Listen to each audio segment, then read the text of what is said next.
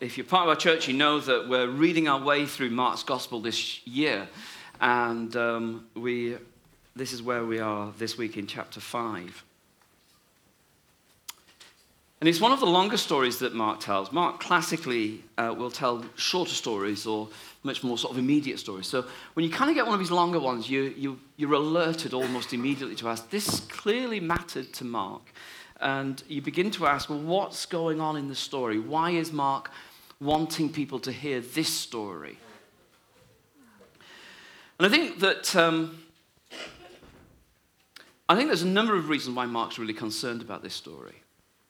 I think it's one of his extreme stories. I think it's one of the stories where he's telling a story about someone who's in the most extreme situation of distress. But it fits into a series of stories that Mark has been telling. So if you remember, he's been really up till now, he's really been wanting to explore what does the kingdom of God look like?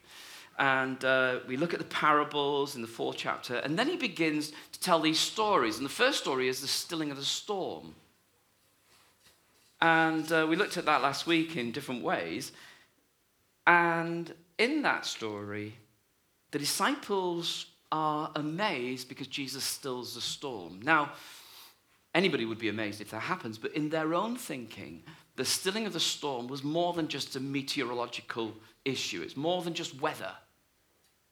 What's going on in the storm is this sense of these are the forces that are completely out of control. That's what the storm meant. These were fishermen, they knew how to deal with storms. They'd had many storms, but this storm was kind of like, this is going to kill us. And when Jesus stills the storm, they're amazed and they're asking, Who is this? Who can do this? Who can still the storm? Because it's a force of evil that only God can deal with. And here Jesus does it. And then you've got this story about the demon possessed. And then the next stories are going to be the, the, the dead girl and the healing of the sick woman. And they're kind of all framed together in, the, in, in really extreme situations. So they fit a pattern that Mark wants to tell you about. And Mark wants to write to people who want to know what did Jesus do. That's kind of like really basic level. But the other level is Mark is writing to people who are going, essentially asking the question, does Jesus still do this sort of stuff? That's why Mark's writing the gospel. Does Jesus still do this sort of stuff? So he tells you a story that's designed for you to go, wow. It's vivid, it's visual, there's loads of stuff going on. There's kind of, it's a story that once you've read it and you've heard it, you never forget it because it's got some strange, strange elements to it. So here we go. They went across the lake to the region of the Gerasenes. So kind Mark's linked it already with the previous story of the stilling of the storm. And when Jesus got out of the boat, a man with an evil spirit from the tomb, uh, with an evil spirit, came from the tombs to meet him. This man lived in the tombs, and no one could bind him anymore, not even with a chain. For he'd often been chained hand and foot, but he tore the chains apart and he broke the irons on his feet. No one was strong enough to subdue him. Night and day among the tombs and in the hills, he'd cry out and cut himself with stones. When he saw Jesus from a distance, he ran and fell on his knees in front of him. And he shouted at the top of his voice, What do you want with me, Jesus, Son of the Most High God? In God's name, don't torture me. For Jesus had said to him, Come out of this man, you evil spirit. And then Jesus asked him, What's your name? My name is Legion, he replied for we are many. And he begged Jesus again and again not to send them out of the area. A large herd of pigs was feeding on the nearby hillside. The demons begged Jesus, Send us among the pigs, allow us to go into them. He gave them permission, and the evil spirits came out and went into the pigs. The herd, about 2,000 in number, rushed down the steep bank into the lake and were drowned. And those tending the pigs ran off and reported this in the town and the countryside. And the people went out to see what had happened. And when they came to Jesus, they saw the man who'd been possessed by the legion of demons sitting there, dressed and in his right mind, and they were afraid. Those who'd seen it told the people what had happened to the demon possessed man and told about the pigs as well. And then the people began to plead with Jesus to leave their region. As Jesus was getting into the boat, the man who'd been demon possessed begged to go with him. Jesus didn't let him, but said, Go home to your own people and tell them how much the Lord has done for you and how he's had mercy on you.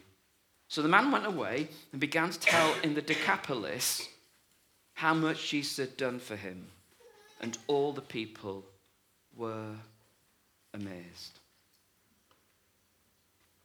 The one thing I want to be reminded of and remind you of this morning is really simple that lives can change, and the lives of those that you might not expect can change. I want to show you a film um, that was on the Evangelical uh, Alliance, Evangelical Alliance website um, about a story of a girl um, who's from Manchester, and uh, we'll play this.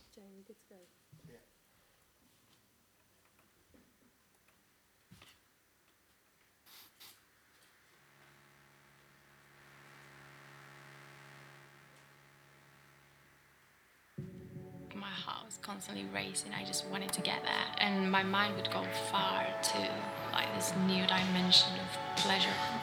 You don't know where you are. You don't know what's going on. Like you just know that you're having a great time and you feel like you're the luckiest person alive. That was my main goal in life. Get money and spend having fun. I was lucky to have found out a lifestyle like that you soon find out that the only thing that helps you enjoy to the fullest is the feeling that the drug can give you. The amount of drugs that I was taking wasn't working for me anymore. I would go from sober to paranoid. The life that I loved so much suddenly wasn't real. The friendship, the happiness, the high. I didn't know how to find that again the only solution was to try new things and try and get back into that moment of happiness. So at this day, I got a message from a friend on Facebook, and she started talking to me all about this strip club where she was working, and she invited me to come along with her because she was making a lot of money. So I calculated everything I could pay for my degree. I could go festivals abroad, buy drugs and everything. So I was like, okay, I'll just give it a try when I walked into this strip club for the first time, I just looked around. I felt worthless. I couldn't believe where I was, the place where I found myself at. And I met this guy and began to talk and I kind of told him how I felt about the strip club and everything and so he offered me a lot of money to just stop doing that. After that I just found myself dating him. But the fact that he would give me money, he would take me places, and he would promise me like a career and everything. For some reason, I was just trapped. My choices were just destroying me. So even though I had the money to sustain the lifestyle that I wanted, I reached the lowest point of my life. Didn't even know who I was anymore why I was doing those things and why I couldn't stop it.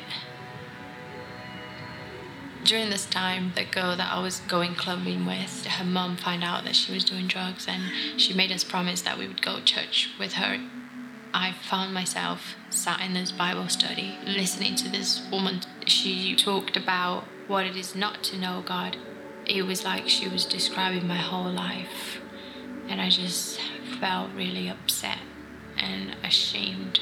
And then she played a song and asked us to try and sing along to it. And the lyrics of the song were uh, Jesus Christ changed my life, and He's the light that lights my path. But I couldn't sing to the song, I couldn't relate to it, it wasn't true to me. All I could do was cry.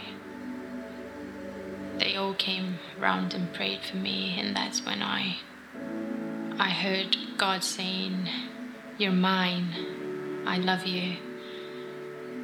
That's when I felt like his love towards me in a way like I never felt before because no matter what I did, no matter what I've done, he still loved me. He still wanted to be near me. It completely changed the course of my life. It was like finding a treasure. There's no party in the world, there's no drugs, there's no money that can pay for the relationship he has to offer. And I have peace now. And it's not like that fake love I used to think I had. It's true, it's real, and it's, yeah, it's life changing.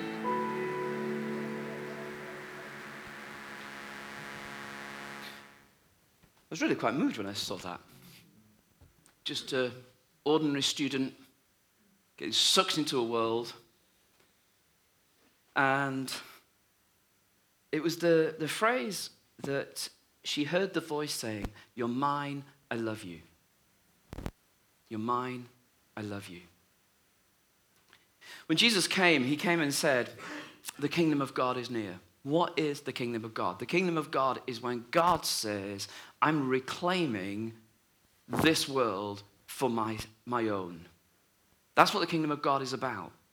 Where God is king and he is now reclaiming all that is his. That's what, that's, what's, that's what the cross is about the cross and the resurrection.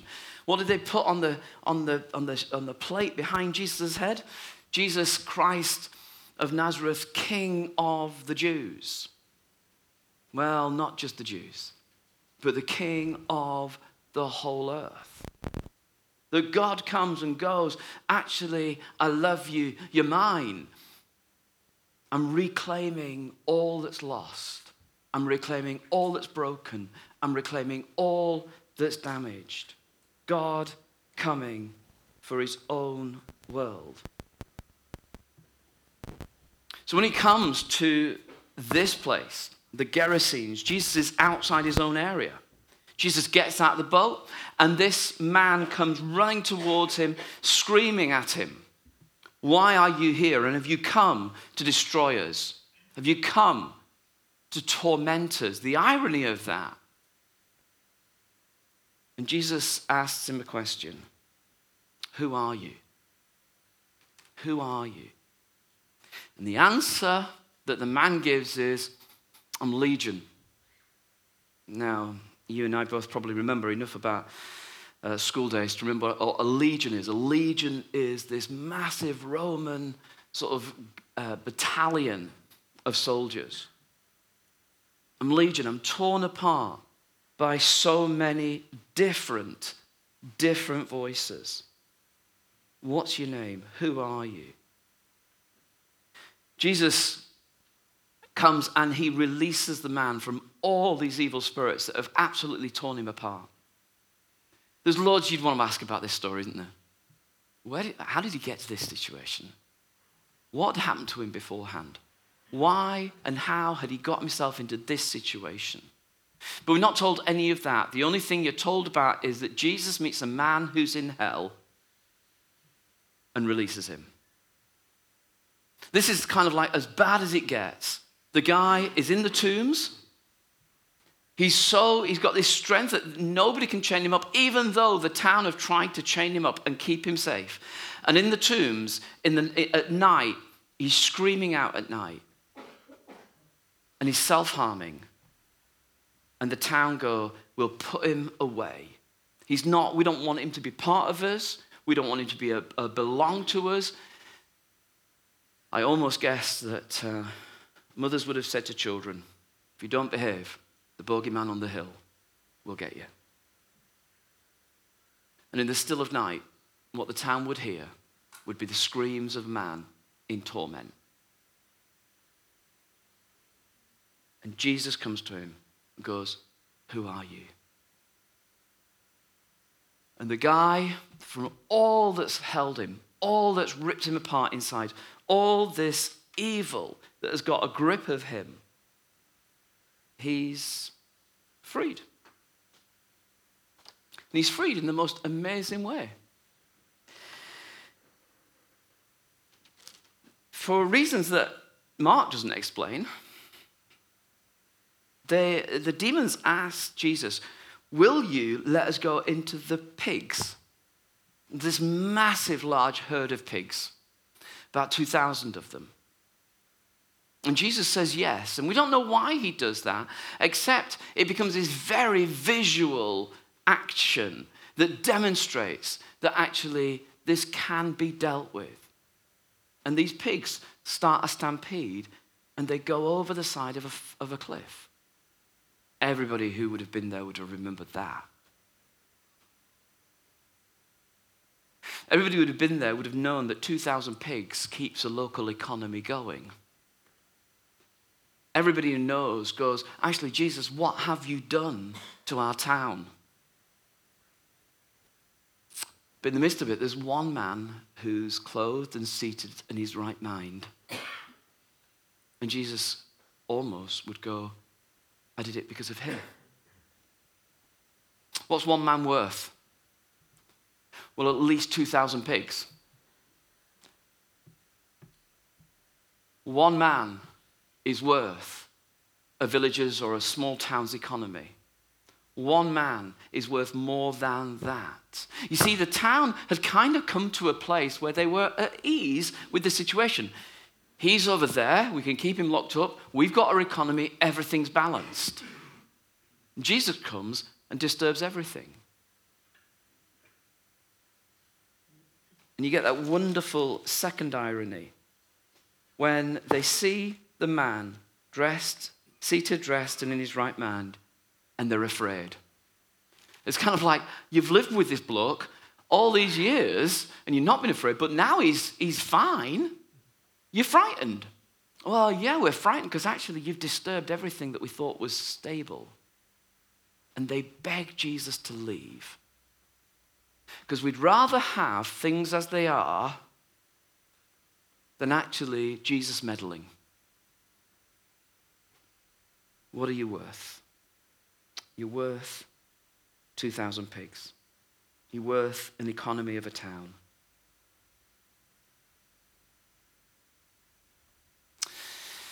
At the end of this week, we'll remember visually and we'll tell a story again and we'll reflect on it that there was a time when Jesus was stripped and beaten and put outside a town. Particularly and specifically because Jesus was in danger of disrupting everything that everybody thought was safe. At the end of the week, we'll talk about how Jesus was led outside of a city, and the religious authorities and the political authorities came together to say, This man's dangerous because actually this man's disrupting too much.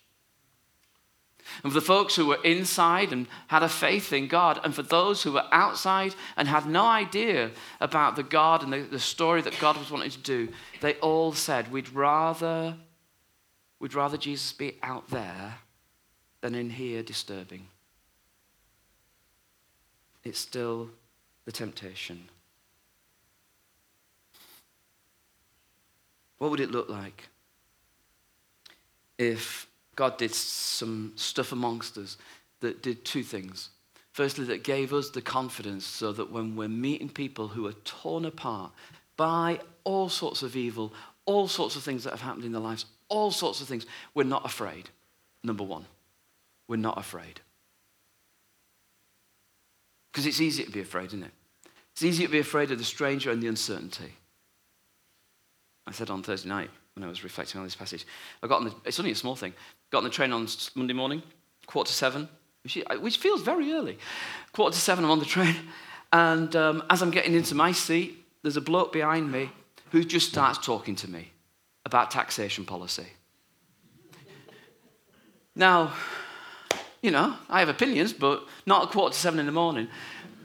But it quickly becomes apparent this guy will talk about all sorts of things because he's not what we would call stable. Do you know what the first reaction is? I think I'll move. Because this is a two hour trip journey to London.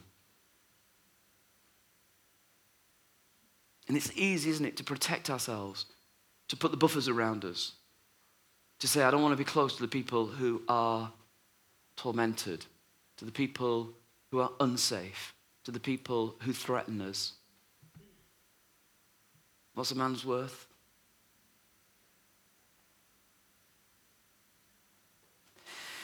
And then the end of the story. The man says to Jesus, What can I do? He begs Jesus.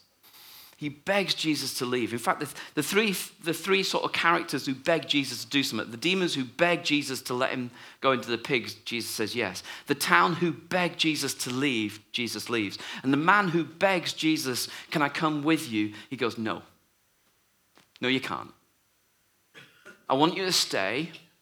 I want, to stay in your, I want you to stay in your town, and I want you to tell people how God's had mercy on you. It would have been the easiest thing in the world. It would have been much better for the man to leave. Let me start again, Jesus. Let me start again with you. No, no, no, no, no. You've got to stay. Yeah, but they know me. Yeah, that's why you got to stay. Yeah, but they've been frightened of me. Yeah, that's why you got to stay. They put me out. That's why you've got to stay. And the man stays in that area called Decapolis or the Ten Cities. And in a few chapters, Jesus, we'll read Jesus going into that area again, and 4,000 men will turn up to listen to Jesus preach. It's a great thought. Maybe, just maybe, because one man stayed and said, Can I tell you my story? Can I tell you what's happened? Can I intrigue you enough that you might know this Jesus who comes?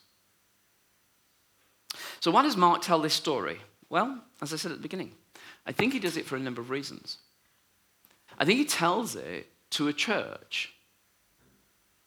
And I think he tells it to a church that was under pressure in Rome. And I think he wants them to know that no matter how damaged or how extreme or how distant situations look, actually Jesus and the kingdom of God can reach there. And I think it's interesting that when he's writing a story to a church in Rome, he'll have the inclusion of the detail of this man's tormented by legion, which is perhaps not, it's perhaps intentional. We know we're under pressure by the evil forces around us, but actually, there's one whose kingdom is greater than all we, we, we have around us. That's the first thing. I think the second thing, the, the reason, the way the story works, is because it challenges me and you. I think it challenges us to believe can God still do this sort of stuff? Well, Marianne would say, yeah. I was a stripper being paid for by one man who kind of bought me, but I found freedom. I think Marianne would say it still works. And I think there's something about this idea in church that often those of us who've been in church the longest, we lose confidence because we think he only works in people like us. But actually, he doesn't. He works in so many more wider contexts. And I think as we're praying as a church together and as we carry on growing and developing, Actually, the prayer is always God, don't just bring us people like us. Give us the confidence, give us the hope for people who are so far away from us. It's kind of like interesting because when we pray, you know, when we sing, make us like Jesus, those sort of songs, then this is the Jesus who's not afraid, not intimidated, not put off. The Jesus who's willing to get involved. So it's really simple this morning. And as I'm reading through the story, there's loads of things that just appeal to me about the story, and there's loads of ways that story works. But actually, at the heart of it, for myself, as I was thinking about it again this week, it's, Lord, I wonder whether sometimes I just want to make it safe. Too safe. And I wonder what we would look like if increasingly we weren't. Jesus came with the kingdom of God. And you go out this week into families, neighbors, and workplaces. And some of you go, I can't imagine this situation ever changing. And you read the gospel and you're reminded it can. It can change.